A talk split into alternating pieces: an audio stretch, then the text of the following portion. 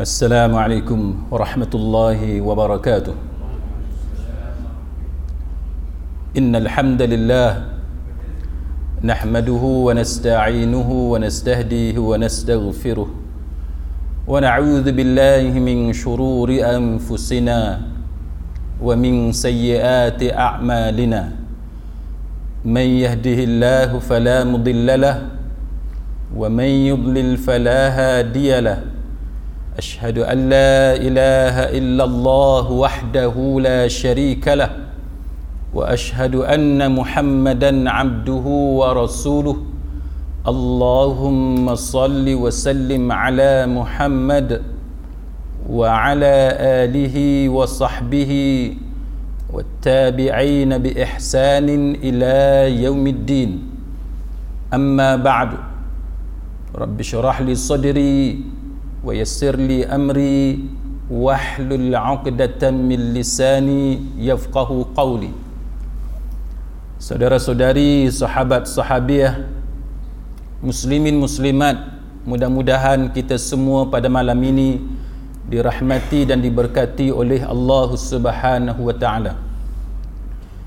Pada malam ini sementara kita beriktikaf dalam rumah Allah Subhanahu wa taala dan juga uh, melihatkan keadaan uh, dalam negara kita duk bincang pasal darurat jadi boleh tak saya malam ni nak uh, cerita sedikit berkongsi dengan sahabat-sahabat sekalian beberapa isu berkaitan dengan istilah darurat ini.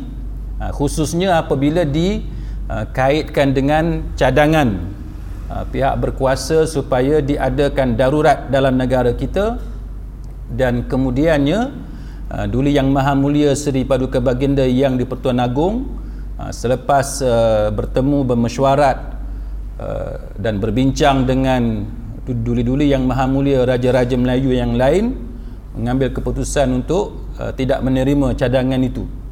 Jadi ini menimbulkan banyak uh, perbahasan persoalan dalam masyarakat kita sidang hadirin mukminin uh, sebab kita akan bincang daripada perspektif uh, agama dan juga uh, undang-undang termasuk undang-undang perlembagaan negara kita. Maka saya nak mulakan terlebih dahulu tentang kedudukan perkataan darurat itu sendiri dalam hukum syarak. Dan bagaimana dia ada kaitan.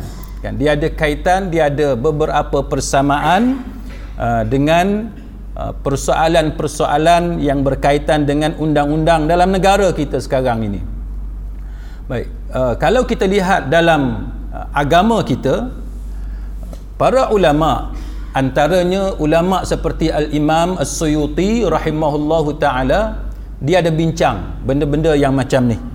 Kan? Dia ada bincang dan dia ada masukkan kaedah-kaedah yang berkaitan dengan darurat termasuk kaedah ad-darar yuzalu. Kan? Maksudnya ialah uh, segala benda yang berbahaya, benda yang membahayakan itu perlu dihilangkan. Kan? Benda yang menyusahkan, benda yang membinasakan, semua benda yang merosakkan apa semua itu perlu di, dihilangkan. Benda yang bahaya semua, perlu dia dihilangkan.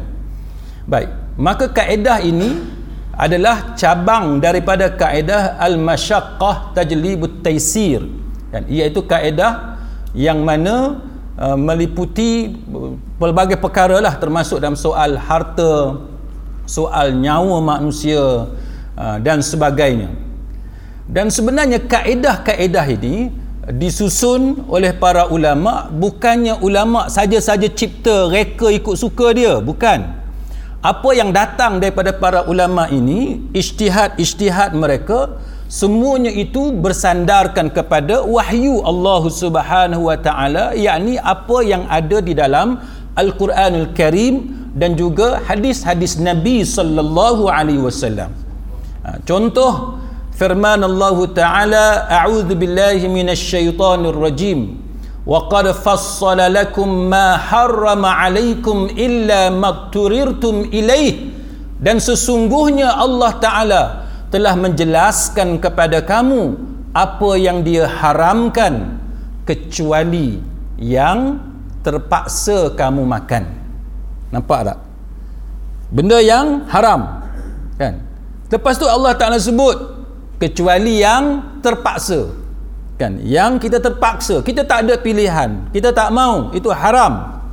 Tapi kita tidak ada pilihan. Kemudian ayat yang kedua Allah Ta'ala berfirman faman itturra ghaira baghin wala adin fala ithma alaih inna allaha ghafurur rahim. Sesiapa yang berada dalam keadaan yang terpaksa makan dia terpaksa makan makanan tu sedangkan dia tidak menginginkannya dan tidak pula melampaui batas maka dia tidak berdosa kan? Sesungguhnya Allah taala itu maha pengampun lagi maha penyayang. Mana bila kita dalam keadaan darurat kan? Kita dalam keadaan terpaksa kita tak ada pilihan ayat yang kedua ni dia dia ada sebut dua benda.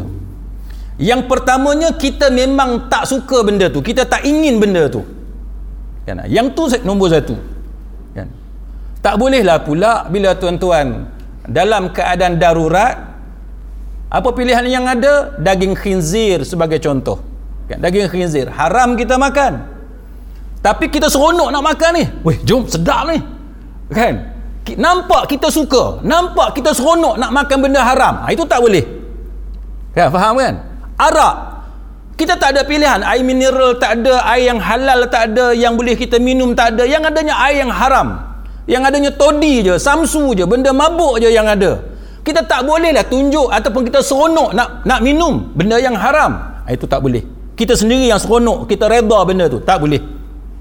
Yang kedua wala adin dan jangan pula kan kita yang melampaui batas. Makan tu sampai nak bagi dua pinggan nak bagi kenyang kan sampai sedawa dua tiga kali dah tu tambah lagi ni peha yang tu sedap peha peha makan khinzir. Tapi tu peha tu yang sedap. Ah tak boleh tuan-tuan. Kita melampaui batas. Tambah lagi pasal sedap. Tak boleh kan? Jadi ini antara dua benda yang disebut oleh Allah Subhanahu wa taala. Dan kemudiannya Allah taala mengatakan bahawa tu Allah adalah Tuhan yang Maha Pengampun lagi Maha Penyayang. Baik.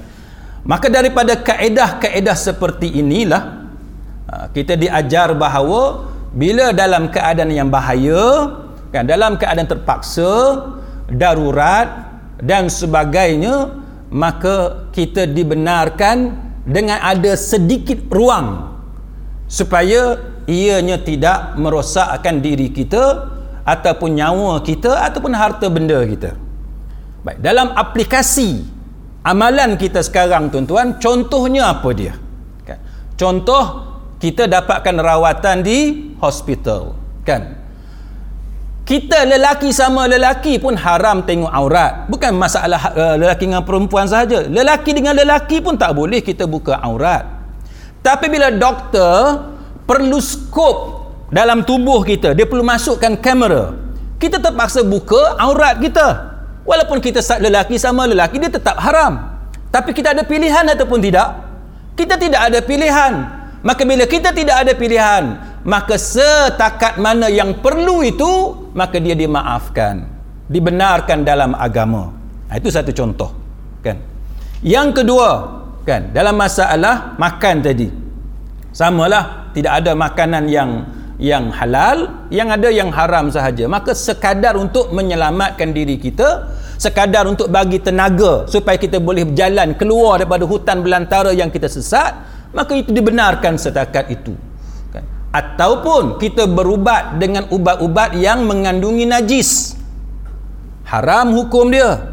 Kita makan ubat yang dibuat daripada babi sebagai contoh khinzir. Ada dua pilihan. Satu ubat daripada khinzir. Tapi ubat tu jauh berkualiti jauh lebih baik cepat sembuh sebagai contoh. Yang kedua alternatifnya ialah ubat daripada lembu. Dia halal tapi kesan penyembuhan dia lambat. Ataupun dia kualiti dia agak teruk berbanding dengan yang pertama tadi. Maka dalam agama kita walaupun yang pertama tu dibuat daripada babi sekalipun maka dimaafkan. Diberi kelonggaran kepada kita. Kan? Ada satu makcik ha, dia nak masuk bilik uh, OT operation theater dewan pembedahan. Dia call saya dia tanya sebab doktor bagi tahu ada dua ubat satu hak yang daripada hak benda yang haram satu lagi benda yang uh, harus benda yang halal untuk kita makan. Saya kata kat dia ambillah yang pertama walaupun yang pertama tu dibuat daripada bahan-bahan yang haram. Sebab yang pertama tu kualiti dia jauh lebih baik. Maka makcik tu kata nanti dalam tubuh saya ni ada babi ustaz macam mana saya semayang? Dia kata dalam tubuh saya nanti ada ada babi macam mana? Saya kata makcik tak apa makcik. Dalam tubuh kita ni semua najis pun ada dalam tubuh kita ni kan dalam badan kita ni kan ada najis. Maka dia tak selagi dia tak keluar kena pada kain kita dia tak kena kepada seluar kita dan sebagainya dia berada dalam badan kita kita tidaklah dipaksa oleh Allah. Kita tidaklah dibebankan oleh Allah Ta'ala untuk berfikir sejauh itu. Kan? Untuk selamatkan nyawa kita pakailah ubat yang terbaik yang ada. Ha, ini adalah bentuk kelonggaran kan kemudahan yang diberikan oleh agama kemudian samalah juga bila perompak masuk dalam rumah kita. Kan? Perompak masuk dalam rumah kita tengah malam. Adakah kita dipaksa dibebankan disusahkan untuk cek dulu perompak tadi penjenayah tadi bawa senjata berbahaya ataupun tidak? Kita tidak dibebankan tuan-tuan. Dia dah masuk rumah kita tengah malam gelap gelita takkan kita nak, nak sempat buka lampu? Tak sempat buka lampu. Dia dah masuk dalam rumah kita maka apa saja senjata yang ada dalam dalam rumah kita kita boleh gunakan untuk halang dia. Walaupun kita terpaksa membunuh dia maka kita tidak akan dikenakan pertuduhan di bawah section 302 kerana membunuh dengan sengaja. Tak kena. Kenapa? Kerana private defense kerana private defense private defense ni dua. Yang pertamanya self defense kita mempertahankan diri kita mempertahankan nyawa kita itu self defense di bawah private defense yang kedua di bawah private defense ialah kita mempertahankan harta kita. Mempertahankan duit kita, mempertahankan barang kemas kita, harta yang kita ada. Ha, maka itu dibenarkan dalam agama. Ini contoh bagaimana agama bila datang bahaya kepada kita, agama membuka sedikit ruang kepada kita untuk diberi ke- kemaafan melakukan satu perkara yang mana kalau di luar keadaan darurat itu kita tak dibenarkan melakukannya. Tak boleh bunuh orang kan? Tak boleh. Tapi bila terpaksa darurat bahaya yang melampau maka kita dibenarkan untuk melakukannya. Ha, walau bagaimanapun dia ada syarat-syarat dia lah kita tak boleh sewenang-wenangnya melakukannya. Baik, itu adalah contoh yang ada dalam agama kita. Betapa ada hukum asal tapi bila datang bahaya dia berubah tak? dia berubah. Keadaan bahaya itu darurat itu menunjukkan kepada kita bahawa berlaku keadaan yang luar biasa. Ha, keadaan yang luar biasa. Benda yang jarang-jarang terjadi atau yang tidak pernah terjadi kepada kita. Tiba-tiba dia berlaku kepada kita. Maka bila dia datang bahaya yang macam tu yang tak pernah berlaku ataupun yang jarang berlaku dalam kehidupan kita dan bahaya itu dahsyat maka agama melapangkan kan meringankan uh, beberapa hukum yang berkaitan Baik. begitulah tuan-tuan sekalian dalam undang-undang di negara kita kan dia mempunyai konsep prinsip dan kaedah yang lebih kurang sama bila datang keadaan-keadaan yang tertentu kan? Ada bahaya maka menyebabkan undang-undang tu dia boleh bertukar kepada dalam bentuk yang lain. Contoh kita tengok dalam negara kita sekarang yang mana cadangan supaya diadakan darurat dalam negara kita. Ni macam-macam lah istilah oh dulu negara kita ada undang-undang apa ni darurat yang dipanggil sebagai darurat jerebu kan? Ada darurat sebelum ini darurat politik yang berlaku di Sarawak kan dan juga di Kelantan kan? ada darurat-darurat yang dalam bentuk yang tertentu Baik. contohnya ialah yang dikatakan darurat dalam konteks yang kita nak bincang pada malam ni ialah satu darurat yang mana ia adalah satu keadaan bahaya yang mengancam kan yang membahayakan keselamatan kita yang membahayakan kesihatan ekonomi dan juga ketenteraman awam ini antara contoh kan. Yang mana benda bahaya ini dia berlaku dalam negara kita. Sama ada di peringkat persekutuan ataupun dia berlaku di mana-mana negeri ataupun bahagian dalam negara kita ini.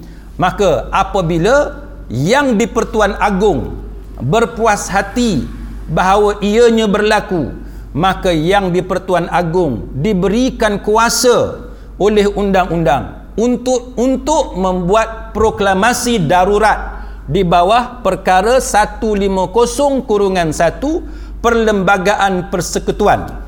Jikalau keadaan darurat tu sedang berlaku. Contoh katalah sekarang ni COVID-19 dia dah sampai darurat ke belum? Katalah katalah kita buat andaian. Kita buat andaian. Katalah sekarang keadaan dia sangat teruk. Mana dia sedang berlaku. Ha, maka dia termasuk dalam perkara 150 kurungan 1 perlembagaan persekutuan. Ataupun jikalau dia belum berlaku lagi tapi dah dekat-dekat dah nak berlaku kan? Dia hampir sangat dekat dengan kita maka dia berada di bawah perkara 150 kurungan 2 jikalau dia sedang menghampiri kita maknanya dia belum lagi benar-benar berlaku kepada kita. Ini contoh dua keadaan yang mana yang di Pertuan Agong uh, diberi kuasa untuk melakukannya. Baik. Maka perkara 150 tuan-tuan sekalian menyatakan bahawa jikalau yang di Pertuan Agong berpuas hati bahawa suatu darurat besar sedang berlaku yang menyebabkan keselamatan atau kehidupan ekonomi atau ketenteraman awam di dalam persekutuan atau mana-mana bahagiannya terancam maka yang di Pertuan Agong boleh mengeluarkan suatu proklamasi darurat dengan membuat di dalamnya suatu pengisytiharan yang bermaksud demikian. Baik, bahasa mudahnya nak bagi kita semua faham, kalau yang di Pertuan Agong dah puas hati, dia ada kuasa. Ha, dia ada kuasa. Dengan makna lain, kalau dia tidak puas hati, maka dia tidak akan membuat proklamasi berkenaan. Betul tak? Ha, kalau dia tidak berpuas hati, mana ada dua kemungkinan. Sama ada yang di Pertuan Agung berpuas hati ataupun yang di Pertuan Agung tidak berpuas hati. Maka salah seorang pakar perlembagaan dalam negara kita tuan-tuan, kebetulan dia adalah sahabat saya. Ha, Datuk Dr. Wan Ahmad Fauzi. Ya, dia ada menulis uh, berkenaan dengan beberapa isu berkaitan dengan apa yang kita bincang sekarang. Dalam tulisan beliau itu Datuk Dr. Wan Ahmad Fauzi ni dia mengatakan bahawa antara beberapa isu yang perlu dilihat yang pertamanya ialah isu adakah yang di Pertuan Agong perlu bertindak di atas nasihat jemaah menteri atau baginda tidak terikat dengan perlembagaan persekutuan khususnya perkara 40 kurungan 1 iaitu menerima dan bertindak di atas nasihat pihak-pihak tertentu ini antara isu yang dibincangkan. Kita ada yang di Pertuan Agong. Kita ada jemaah menteri, kita ada perdana menteri dengan menteri kabinet. Adakah yang di Pertuan Agong ni terikat? Maksudnya mesti ikut nasihat daripada perdana menteri ataupun yang di Pertuan Agong dia boleh menggunakan budi bicaranya sama ada untuk menerima atau menolak cadangan yang datang ataupun nasihat yang datang daripada jemaah menteri. Ini antara isu yang dibincangkan dalam negara kita sekarang. Apa yang berlaku kan apa yang berlaku dua hari lepas iaitu pada hari Ahad ialah yang di Pertuan Agong dia tolak kan. Yang di Pertuan Agong dia tolak. Ha, cadangan ataupun nasihat berkenaan untuk mengisytiharkan darurat dalam negara kita. Maka timbul pelbagai pendapat kan? Ada yang kata ini adalah satu tamparan yang kuat kepada kerajaan eh, kerajaan sekarang. Maka hendaklah meletak jawatan. Macam-macam. Ada yang kata ini adalah satu petanda yang positif. Dari segi sistem demokrasi. Kerana apa? Kerana raja-raja kita raja-raja Melayu kita sultan kita termasuk yang di Pertuan Agong dia tidak terikat untuk tunduk dan akur 100% kepada setiap cadangan atau nasihat yang datang daripada jemaah menteri. Dia ada pro dengan kontra. Kan? dia ada pro dengan kontra. Baik tuan-tuan sekalian. Saya nak bagi beberapa contoh kepada tuan-tuan sekalian tentang apa kaitan dengan dengan perkara yang berlaku ini dengan agama kita. Kan? Apa kaitan? Dan yang mana yang lebih baik? Kan? Yang mana yang lebih baik? Adakah yang di Pertuan Agong mesti ikut 100% nasihat yang datang daripada jemaah menteri datang daripada Perdana Menteri dan sebagainya ataupun yang di Pertuan Agung termasuk Sultan dan Raja-Raja Melayu ada budi bicara untuk menerima atau tidak menerima nasihat tersebut saya ingin berkongsi dengan tuan-tuan sekalian beberapa contoh kan? beberapa contoh yang pernah berlaku kepada sahabat-sahabat Nabi antaranya ialah kan apa yang pernah berlaku kepada Sayyidina Umar Al-Khattab. Sayyidina Umar Al-Khattab. Dalam kisah uh, dalam kisah Al-Hur bin Qais yang merupakan satu orang yang sangat dipercayai oleh Umar Al-Khattab radhiyallahu anhu. Masa tu tuan-tuan Umar Al-Khattab ni dia sangat sangat marah masa tu. Kan dia sangat sangat marah bila dia marah, dia nak pukul satu orang nama dia Uyainah. Dia nak pukul kawan tu. Sebab apa dia nak pukul? Sebab kawan tu kurang ajar kepada Umar Khattab. Umar ni, dia tak ada benda lain. Nampak silap je, dia nak dia nak teta'ah. Dia nak pukul kawan tu. Kan? Dalam kisah uh, orang Arab Badui dan sebagainya, kita tahulah kisah dia kan. Beberapa kisah yang kita pernah belajar, Umar Khattab memang dia pantang. Kan? Ada saja apa-apa dia angkat pedang. Ada je apa-apa dia akan pukul. Itu antara ketegasan dan kebengisan yang ada kepada Umar Khattab.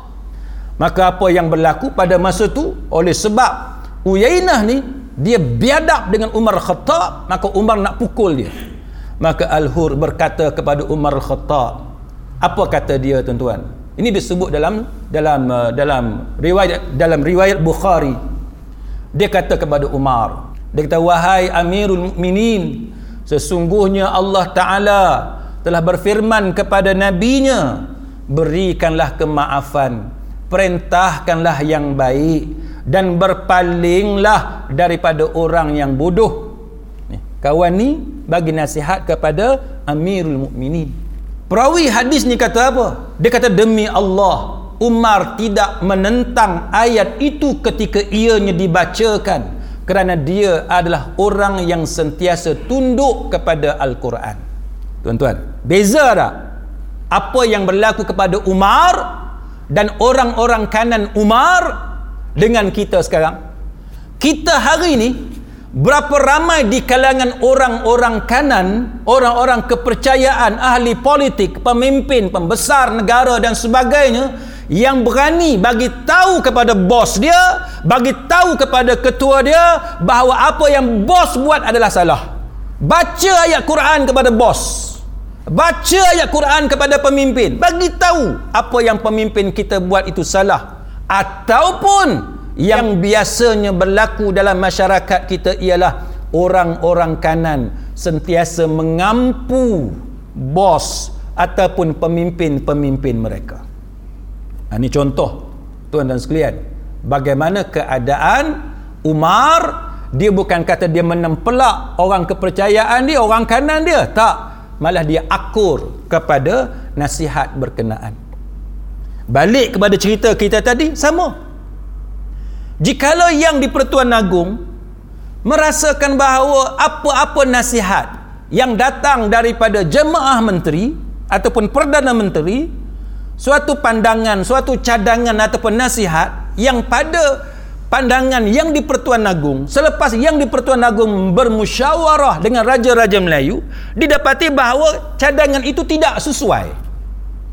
Maka sudah sepatutnya ada check and balance kan? Ada check and balance iaitu oh ini tidak sesuai ataupun tidak tepat Uh, belum sampai masanya dan sebagainya untuk dilaksanakan sekarang. Demi kemaslahatan rakyat dan negara maka kita akan buat kemudian sebagai contoh. Ataupun buat masa ini tidak sesuai. Maka itu satu contoh tuan-tuan sekalian. Bukan sahaja sistem demokrasi itu subur dalam kerajaan yang macam ni. Malah itu menepati sunnah yang telah ditunjukkan oleh para sahabat baginda dalam kisah yang kita baca tadi Perkara yang sama tuan-tuan sekalian yang berlaku kepada antara Abu Bakar Siddiq dengan Umar Al-Khattab. Apabila dalam kes the compilation of the Quran pengumpulan Quran bila Quran nak dikumpulkan cadangan tu cadangan siapa? Cadangan itu cadangan yang datang daripada Umar Al-Khattab kepada Abu Bakar Siddiq. Kisah ni tuan-tuan diceritakan oleh Al-Imam oleh Imam Bukhari kepada kita yang menceritakan bagaimana proposal tu idea itu datang daripada Umar kepada Khalifah Abu Bakar Siddiq. Masa tu Abu Bakar Siddiq jadi Khalifah pada masa tu. Peringkat awal tuan-tuan Abu Bakar tolak cadangan tu. Peringkat awal dia tolak. Tapi Umar bila Abu Bakar tolak dia bukan kata apa ni dia, dia lawan Abu Bakar tak? Tapi dia berusaha untuk meyakinkan Abu Bakar Siddiq tentang cadangannya. Sehinggalah sampai ke satu tahap akhirnya Abu Bakar terima cadangan Umar Khattab. Bila kita balik semula kepada sistem kita sekarang tuan-tuan kalaulah hari ni jemaah menteri bagi nasihat kepada raja-raja Melayu atau bagi nasihat kepada yang di Pertuan Agong yang di Pertuan Agong ataupun raja-raja Melayu kata oh tak sesuai lagi. Tak ada masalah kan? Bagi pandangan kali kedua bagi pandangan kali ketiga itu proses yang baik sebenarnya. Itu satu proses yang baik. Sehingga akhirnya mungkin pada suatu masa nanti covid ni hilang daripada kita alhamdulillah. Ataupun na'udzubillah kita minta lindung. Kalau kalau dia berlaku lebih teruk maka kalau dia berlaku lebih teruk Raja-raja Melayu termasuk yang di Pertuan Agong melihat keadaan ini maka sudah tentu kita percaya bahawa dulu yang Maha Mulia Seri Paduka Baginda yang di Pertuan Agong dan raja-raja Melayu mempunyai rasa belas kasihan kepada rakyat jelata dan mereka tidak ada sebab untuk menolak lagi ha, cadangan-cadangan yang berkaitan. Maka sebab itu kita kata perlu check and balance. Maka apabila Abu Bakar Siddiq tuan-tuan sekali dia menerima cadangan Umar. Apa dia kata tuan-tuan sekalian? Abu Bakar kata falam yazal Umar yuraji'uni fi hatta syarah Allah lidzalik lidzalika sadri wa ra'aitu alladhi ra'a Umar. Dia kata Umar sentiasa sentiasa memujuk aku untuk menilai kan? Untuk evaluate pendapat aku. Cek balik dalam isu itu. Isu pengumpulan Quran. Sehingga Allah Ta'ala melapangkan hati aku dan aku akhirnya berpendapat sebagaimana pendapat Umar Khattab tengok kan? Dia tolak yang pertama dia tolak dia tolak dan akhirnya dia terima itu menunjukkan apa tuan-tuan? Itu menunjukkan bahawa uh, proses syura itu berlangsung dengan baik Syura ni tuan-tuan, kita bermesyuarat, kita bagi pandangan. Adakah mesti orang terima pendapat kita? Tidak. Tak ada orang yang akan kata bahawa bila kita bermesyuarat, ahli mesyuarat mesti terima pendapat kita. Tak boleh tuan-tuan. Yang dikatakan musyawarah ialah apabila kita berkongsi, kita debate, kita bahaskan pendapat masing-masing si A mengutarakan pendapat dia dan dia bagi alasan kenapa dia berhujah, dia dia berpendapat sedemikian. Si B pula bagi pendapat dia dan dia bagi dalil dia bagi bukti dia keterangan dia. Maka setiap orang berhak untuk menilai pendapat-pendapat yang dikongsi dalam mesyuarat. Dan itulah yang berlaku di antara Abu Bakar Siddiq dengan Umar Al-Khattab. Maka ini adalah contoh perkara yang baik yang berlaku kepada sahabat-sahabat Nabi dan ini sepatutnya menjadi amalan kita tuan-tuan sekalian. Baik, tetapi timbul persoalan kan. Timbul beberapa persoalan berkaitan dengan cadangan tersebut. Ada pihak ha, yang mengatakan bahawa cadangan untuk mengisytiharkan darurat ini adalah satu cara untuk mengelak daripada diadakan pilihan raya ataupun mereka kata bahawa ada sebab-sebab lain. Dalam bahasa dalam bahasa mudahnya ialah berlaku abuse kepada proses nasihat tadi. Maksudnya ialah jemaah menteri perdana menteri dia abuse proses nasihat. Nasihat itu tidak diberi secara jujur. Kan? Nasihat itu tidak diberi secara bona fide in good faith. Maka ini antara Uh, perkataan-perkataan yang yang di yang diperkatakan uh, oleh beberapa pihak yang tertentu. Maka tuan-tuan sekalian, kalau kita lihat saya nak kongsi dengan tuan-tuan sekalian satu uh, pandangan. Ini agak menarik tuan-tuan sekalian. Iaitu Profesor Syad Faruqi, kan? Salah seorang tokoh uh, dalam bidang undang-undang perlembagaan dalam negara kita dia kata contohnya uh, but what if the ruling party abuses emergency powers to subvert the constitution to overthrow unfriendly state governments and to postpone elections? Macam mana? Kan? Ini antara isu yang sama tuan-tuan dengan keadaan kita sekarang. Macam mana? Contohnya jemaah menteri kita buat andaian katalah kerajaan yang memerintah sekarang ni dia ada niat lain bukan darurat sebenarnya. Oh COVID-19 sikit je sebenarnya. Tapi angka tu direka-reka sebagai contoh lah andaiannya dia saja direka-reka. Benda kecil je. Tak bahaya pun. Sikit saja. Tak bahaya. Tapi sebenarnya untuk postpone pilihan raya. Pasal apa? Oh sebab nanti kalau buat pilihan raya akan kalah parti yang memerintah sekarang. Itu contoh yang disebut tuan-tuan. Ataupun dia mengatakan bahawa kerana ada kerajaan-kerajaan negeri, katalah di Kelantan ke Selangor ke Johor ke Sabah Sarawak mana-mana negeri yang mana negeri itu dikuasai oleh parti pembangkang. Parti yang tidak sama dengan parti di peringkat federal. Maka itu cara kotor kerajaan persekutuan untuk overthrow, kan untuk gulingkan untuk singkirkan kerajaan yang berkuasa itu di peringkat negeri itu untuk diganti dengan parti yang sama dengan dia. Nah, ini antara perbahasan akademik tuan dan sekalian. Sebagai contoh kan? Dia abuse kan? Emergency powers tadi. Macam mana?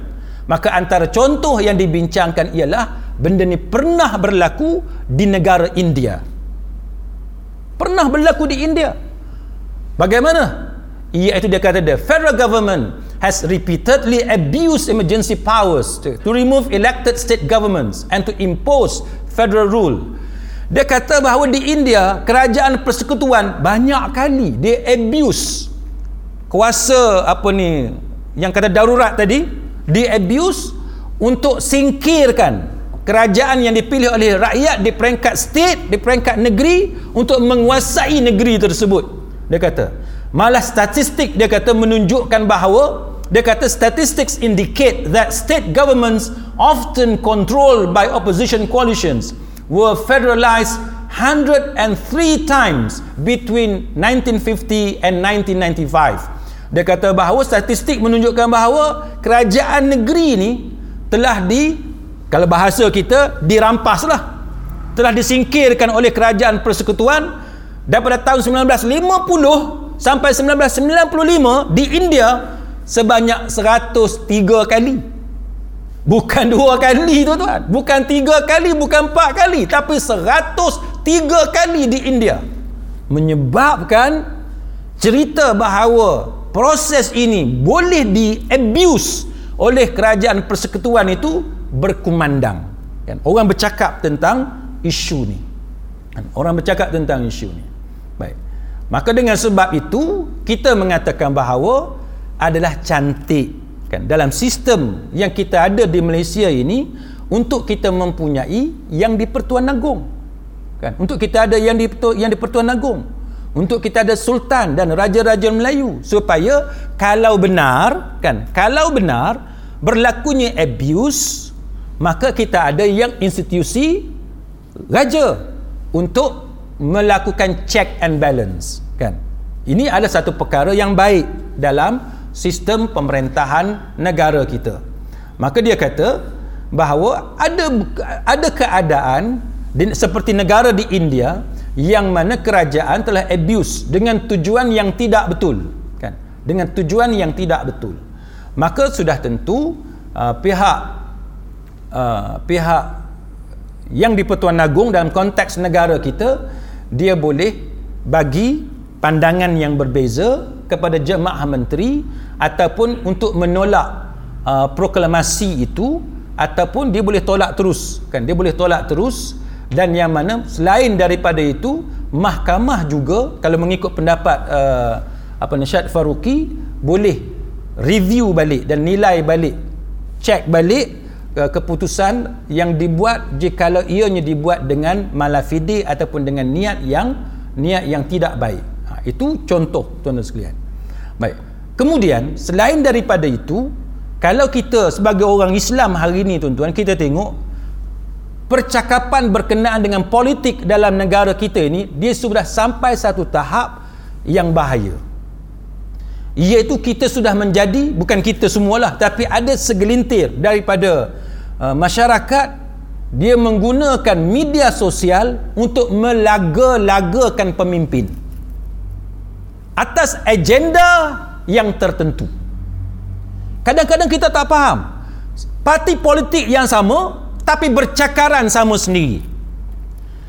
Ada pihak yang keluarkan status melaga-lagakan pemimpin mereka sendiri. Apatah lagi usaha untuk melaga-lagakan pemimpin di antara parti politik yang berbeza? Bagi orang ataupun sesiapa yang melakukan kerja-kerja untuk meniupkan api provokasi kan? Dan juga melaga-lagakan manusia. Dia kena ingat tentang apa yang telah diberikan amaran oleh Nabi sallallahu alaihi wasallam berkenaan dengan sikap seseorang yang melakukan namimah kan? Yang melakukan namimah yang mana disebut bahawa an-namimah yang kata an-namimah itu apa dia iaitu menyampaikan perkataan seseorang kepada orang lain dengan tujuan untuk merosakkan hubungan di antara mereka. Itu namimah kan?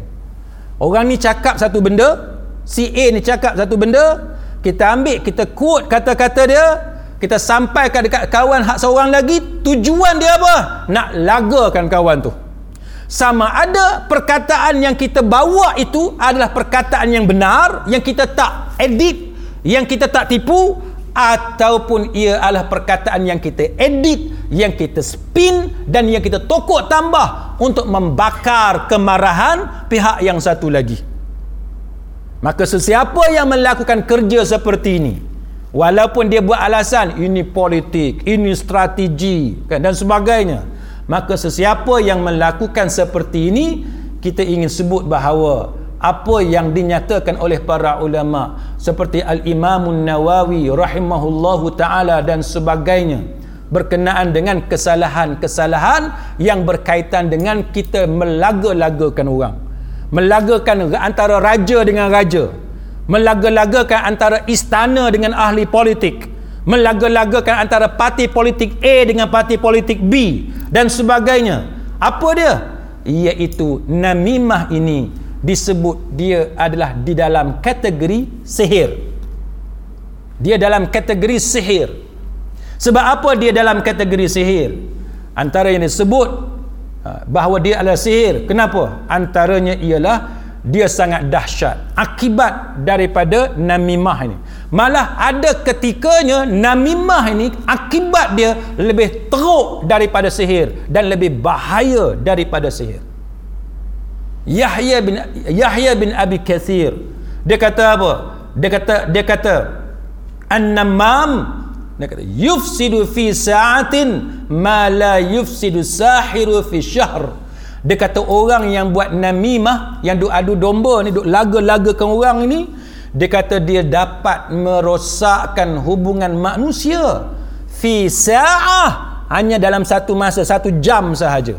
Sedangkan dia kata tukang sihir kadang-kadang dia perlu masa tu lama kadang-kadang sebulan untuk merosakkan hubungan orang. Tuh Yahya bin Abi Kathir kata yang kata dahsyatnya orang yang buat namimah yang duk laga-lagakan orang ni sama ada dia laga-lagakan istana dengan ahli politik dia lagakan antara raja Melayu dengan raja Melayu yang lain ataupun dia lagakan orang kanan menteri dengan orang kanan menteri yang lain dan sebagainya ataupun antara parti politik dengan parti politik yang lain dia kena ingat bahawa bahawa apa yang dia buat itu lebih bahaya daripada sihir. Sedangkan sihir itu adalah dosa yang sangat besar.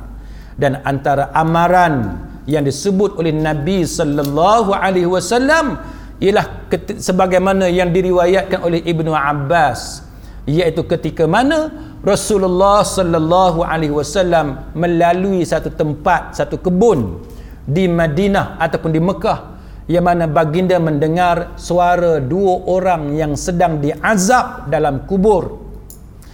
Nabi kata kedua orang ini sedang diazab dan tidaklah kedua-duanya diazab kerana masalah yang susah untuk ditinggalkan. Mana Nabi kata benda hak dia kena tu yang dia kena seksa tu sebenarnya senang je nak tinggal. Bukan benda susah nak tinggal pun. Senang je nak, nak tinggal. Lalu Nabi kata apa? Mereka tidaklah diseksa kerana dosa yang mereka anggap dosa besar. Tapi dia kata Nabi kata yang pertama sebab tidak menjaga diri daripada percikan air kencingnya sendiri. Dan yang kedua orang yang suka melakukan namimah. Suka melaga-lagakan orang. Sebab tu saya tuan-tuan bila duk baca whatsapp zaman sekarang kita ni media sosial facebook dan sebagainya dengan karikatur dengan gambar kartun dengan dialog yang direka-reka dengan berita yang dispin dengan berita yang ditokok tambah dimasukkan sambal belacan garam gula cukup lengkap tuan-tuan sekalian. Tujuannya apa? Untuk membangkitkan satu kemarahan satu pihak melaga-lagakan sesama ahli politik dan sebagainya. Kita baca ni kita kata tuan-tuan. Benda ni dianggap remeh oleh ramai manusia sebagaimana yang disebut oleh Nabi sallallahu alaihi wasallam sebentar tadi. Tapi benda yang dianggap remeh itulah yang menjadi asbab kepada manusia diazab oleh Allah Ta'ala di dalam kubur. Apa yang kita dapat tuan-tuan? Na'udzubillah. Tapi apa yang bakal diperolehi adalah azab di dalam kubur. Maka sebab itu kita perlu mengelak daripada melakukan perkara-perkara seperti mana yang dilakukan oleh sebahagian daripada kita. Jadi sidang hadirin mukminin saya uh, berhenti setakat itu. Saya nak buka peluang kalau ada sebarang soalan ha, sama ada dalam masjid kita ini ataupun yang mengikuti kuliah kita secara dalam talian. Falyatafaddal mashkura banyak orang tanya Ustaz kalau kita darurat ni betul-betul diisytiharkan dan YDPA pun setuju apa yang darurat tu boleh buat? Apa yang boleh dapat kat kita rakyat biasa ni? Baik. Wallahu alam. Uh, soalannya ialah uh, ini kita buat andaian. Kita buat andaian uh, katalah hari itu uh, hari Ahad dua hari lepas pihak istana negara uh, termasuk raja-raja Melayu uh, bersetuju kan? Dengan uh, cadangan untuk uh, mengisytiharkan darurat dalam negara kita. Jadi to what extent? Kan? Sampai tahap mana? Sampai sakat mana uh, yang kata uh, darurat itu? Wallahu a'lam sebab uh, saya sendiri dan saya percaya ramai di kalangan kita kita tak tahu pun apa yang terkandung dalam dokumen-dokumen yang terlibat. Cuma ini kita cakap dalam beberapa konteks yang tertentu. Tujuan utama uh, darurat untuk pengetahuan tuan-tuan sebab kita masa kita terbatas dengan SOP kita malam ni. Tapi saya jawab secara ringkas. Uh, antara tujuan kita isytiharan darurat ialah untuk mempercepatkan banyak proses yang mana kalau tidak diisytiharkan darurat dia akan mengambil masa yang lambat. Ataupun dia tak dapat dilaksanakan. Saya bagi satu contoh tuan-tuan. Di beberapa negara di luar negara contohnya di Spain Spanyol kan? dan juga negara beberapa negara lain contohnya ialah di negara tersebut yang mana hospital-hospital yang ada ini jika hospital kerajaan tidak lagi dapat menampung jumlah pesakit akibat daripada wabak COVID-19 ini maka dengan adanya uh, apa ni pengisytiharan ataupun uh, yang kata darurat tadi proklamasi darurat tadi maka boleh diperintahkan kepada pihak swasta untuk menerima kan, pesakit COVID-19 tadi mana kita tak perlu bayar sebagaimana rate biasa mana pihak swasta perlu berkhidmat sebagaimana hospital kerajaan. Pasal apa kita darurat? Masa itu kita tak boleh fikir untung lah. Kan? Tak boleh fikir bisnes sangat lah. Sebab kita dalam keadaan yang darurat. Maka dengan sebab itu semua doktor, walaupun dia swasta, jururawat, kaki tangan hospital swasta, dia perlu berkhidmat sama sebagaimana di hospital kerajaan. Nampak? Kalau tidak ada darurat, tuan kita tak boleh. Sebab setiap orang berhak dengan perniagaan dia. Kita tak boleh paksa orang meniaga untuk bagi free sebagai contoh atau bagi dengan harga yang sangat murah. Tak boleh dalam keadaan biasa. Maka bila diisytiharkan darurat, maka boleh uh, dibuat benda-benda yang yang macam boleh diluluskan uh, soal bajet kewangan dan sebagainya untuk uh, disalurkan. Bagi memastikan bahawa setiap pihak yang affected yang yang terlibat diberikan bantuan sewajarnya. Yang mana kalau tidak ada darurat maka ia akan terhalang. Ataupun kalau tidak terhalang pun proses dia itu menjadi lambat. Maka dengan sebab itu perlu kepada pengisytiharan darurat kalau sampai ke tahap tersebut wallahu alam. Ya ya fadal. Kalau kuasa raja-raja yang politik ni jadi sekali kan raja-raja? Kuasa raja-raja atau kuasa menteri kepentingan ni jadi sekali. Jadi sama lah ha, baik. Wallahu alam. Ha, dia macam ni. Bila di ni katalah andaian kan? Ini andaian. Katalah berlakunya darurat. Uh, dalam bahasa mudah untuk kita semua faham mana yang benar-benar berfungsinya atas tu adalah yang di Pertuan Agong kan? Yang di Pertuan Agong ha, dia yang berkuasa. Hak lain ni kita kata dalam bahasa mudah dia macam sementara macam interim. Kan? Ha, maka semua tu perlu merujuk kepada yang di Pertuan Agong sebab itu setengah orang bila timbul isu ni dia kata tentu yang di Pertuan Agong setuju. Dia kata tentu Raja-Raja Melayu setuju sebab kuasanya akan berpusat kepada yang di Pertuan Agong ha, tetapi tuan-tuan sekalian yang di Pertuan Agong dia tidaklah berfikir macam kita dah buat andaian tadi. Kan yang di Pertuan Agong dia memikirkan banyak benda dia tak fikir. Pri, kepentingan peribadi dia. Kalau nak ikut kuasa istiar darurat semua di tangan aku. Kan di semua di tangan better tapi yang di Pertuan Agong yang di Pertuan Agong tidak berbuat demikian. Itu menunjukkan kebijaksanaan kan? Kebijaksanaan uh, dulu yang maha mulia Seri Paduka Baginda yang di Pertuan Agong dan juga raja-raja Melayu dalam mengendalikan isu yang macam ni.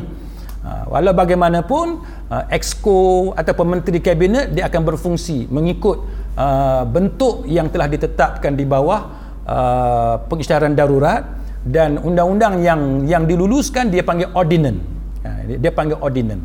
Dan uh, ordinance-ordinance itu uh, tidak boleh dicabar tak boleh disentuh oleh mahkamah. Ha, sebab kalau mahkamah sentuh dia jadi panjang cerita sebagaimana masa negara kita berkonfrontasi dengan Indonesia dahulu kan? Ha, ataupun semasa menghadapi pengganas komunis. Kita kena tangkap pengganas komunis tu tanpa bicara kalau kita nak remand dia nak kena bawa pergi mahkamah nak kena bicarakan dia proses tu lambat dia akan mengambil masa yang lama dan sebab itu dan itu menyusahkan pihak polis menyusahkan pihak tentera dan sebagainya. Maka bila diisytihar darurat kerajaan ataupun pihak yang berkaitan boleh tangkap komunis tadi tanpa bicara. Nampak tak? Ha, kalau tidak ada darurat kita tangkap orang kita kena bicarakan dia. Dia ada hak dia Ha, jadi sebab darurat. Darurat ni maksudnya macam tadi lah. Babi pun boleh makan. Jangan sampai kenyang. Faham kan? Ha, kita tangkap komunis. Jangan kita bunuh dia ikut suka hati dia. Tak boleh. Dia tetap ada hak. Cuma beberapa hak dia tu ditarik. Untuk memudahkan soal pentadbiran, soal mengendalikan uh, apa ni keganasan dan sebagainya. Ha, wallahu a'lam. Ha, kita memang wajib ikut raja-raja. Ha, kita ada raja tuan-tuan. Ati'u Allah wa ati'u Rasul wa ulil amri minkum. Ha, kita ikut. Ha, wajib kita ikut kerajaan. Kita wajib ikut pihak berkuasa. Dan yang paling tinggi sekali, apa ni ya, yang di Pertuan Agong dan juga raja-raja kita semua. Wallahu a'lam. Satu soalan lagi Ustaz. Ha, boleh. Okey, uh, kalau kata dah tadi macam tu, bukan kita nak pertikaikan raja ni dah. Hmm. Tapi kita nak ambil hikmah di sebaliknya. Kenapa kalau kata dah kata ada kebaikan dia, darurat. Dan kita pun tahu kata covid makin tinggi apa semua ni kan. Pasal apa? Agaknya majlis raja-raja menolak apa implikasi kalau kata kita buat darurat juga Ustaz? Implikasi kepada negara yang hak sampai majlis raja-raja ambil keputusan untuk tidak iktiraf darurat tu macam mana? Baik. Wallahu alam. Tuan-tuan sekalian kita kena ingat satu benda. Uh, keputusan uh, dulu yang maha mulia Seri Paduka Baginda yang di, yang di Pertuan Agong Ha, selepas bermesyuarat dengan raja-raja Melayu dan sebagainya selepas mengambil kira pandangan jemaah menteri ni semua pakar-pakar ni tuan-tuan kan? Dia ambil kira pandangan ketua polis negara dia ambil kira pandangan apa ni panglima angkatan tentera kan? Dia ambil kira semua input-input daripada pihak-pihak semua pihak lah yang semua pihak yang terlibat termasuk uh, kementerian kesihatan dan sebagainya dengan doktor pakar yang menyediakan laporan dan sebagainya. Tuan-tuan kena ingat satu benda iaitu kita tetap se- sebagai manusia. Kita tetap sebagai manusia. Maksudnya ialah ada ada tak kemungkinan keputusan yang kita buat itu salah? Ada tak kemungkinan? Ada. Walaupun kita raja sekalipun kita perdana menteri sekalipun kita doktor pakar sekalipun kita lawyer paling hebat sekalipun kita engineer paling berpengalaman sekalipun kita ada tim kita betul tak oh, bidang kejuruteraan segala pakar daripada chemical engineering dan sebagainya semua bersatu. Tapi ada tak kemungkinan manusia tetap buat silap dalam keputusan? Tetap. Bidang apa sekalipun termasuk politik termasuk isu yang kita bicarakan sekarang. Maka manusia dia perlu mengakui bahawa dia tetap manusia. Cuma kita buat yang terbaik kan? Ha, kita buat yang terbaik. Bila kita buat yang terbaik tidak bermakna tidak bermakna keputusan kita itu betul 100% tidak bermakna keputusan itu akan betul selama-lamanya. Sebab kita manusia. Yang betul 100% yang tak pernah salah selama-lamanya hanyalah Allah Subhanahu wa taala. Cuma yang kita nak pastikan ialah supaya setiap keputusan yang kerajaan buat termasuk yang istana uh, apa ni keputusan yang datang daripada istana dan sebagainya dibuat dengan cara yang terbaik. Genuine in good faith dengan niat yang baik. Uh, bukan untuk menzalimi rakyat. Bukan untuk menyalahgunakan keadaan abuse keadaan yang yang ada sekarang. Uh, itu yang paling penting. Wallahu alam maksudnya kira kalau kata apa apa apa impak dia ataupun apa kesan buruk dia kalau kata darurat ni dilaksanakan juga sampai kira keputusan raja-raja hold benda tu. Baik. Kesannya ialah ini ini ini andaian ni kena kena ulang banyak kali andaian ni. kan. Ini andaian. Ha. ha. Katalah ha, kesan buruk dia apa dia? Satunya ialah yang dibimbangi berlaku penyalahgunaan kan abuse ambil kesempatan. Maksudnya ialah kerajaan ni sangat lemah. Kan? Dia tahu bahawa dia akan tumbang. Kan? Dia akan hilang jawatan sebagai contoh. Maka bila di apa ni diisytiharkan berlakunya darurat dalam negara kita maka semua tu stop. Kan? Semua tu stop. Jadi orang tu dia boleh berkuasa sampai bila-bila.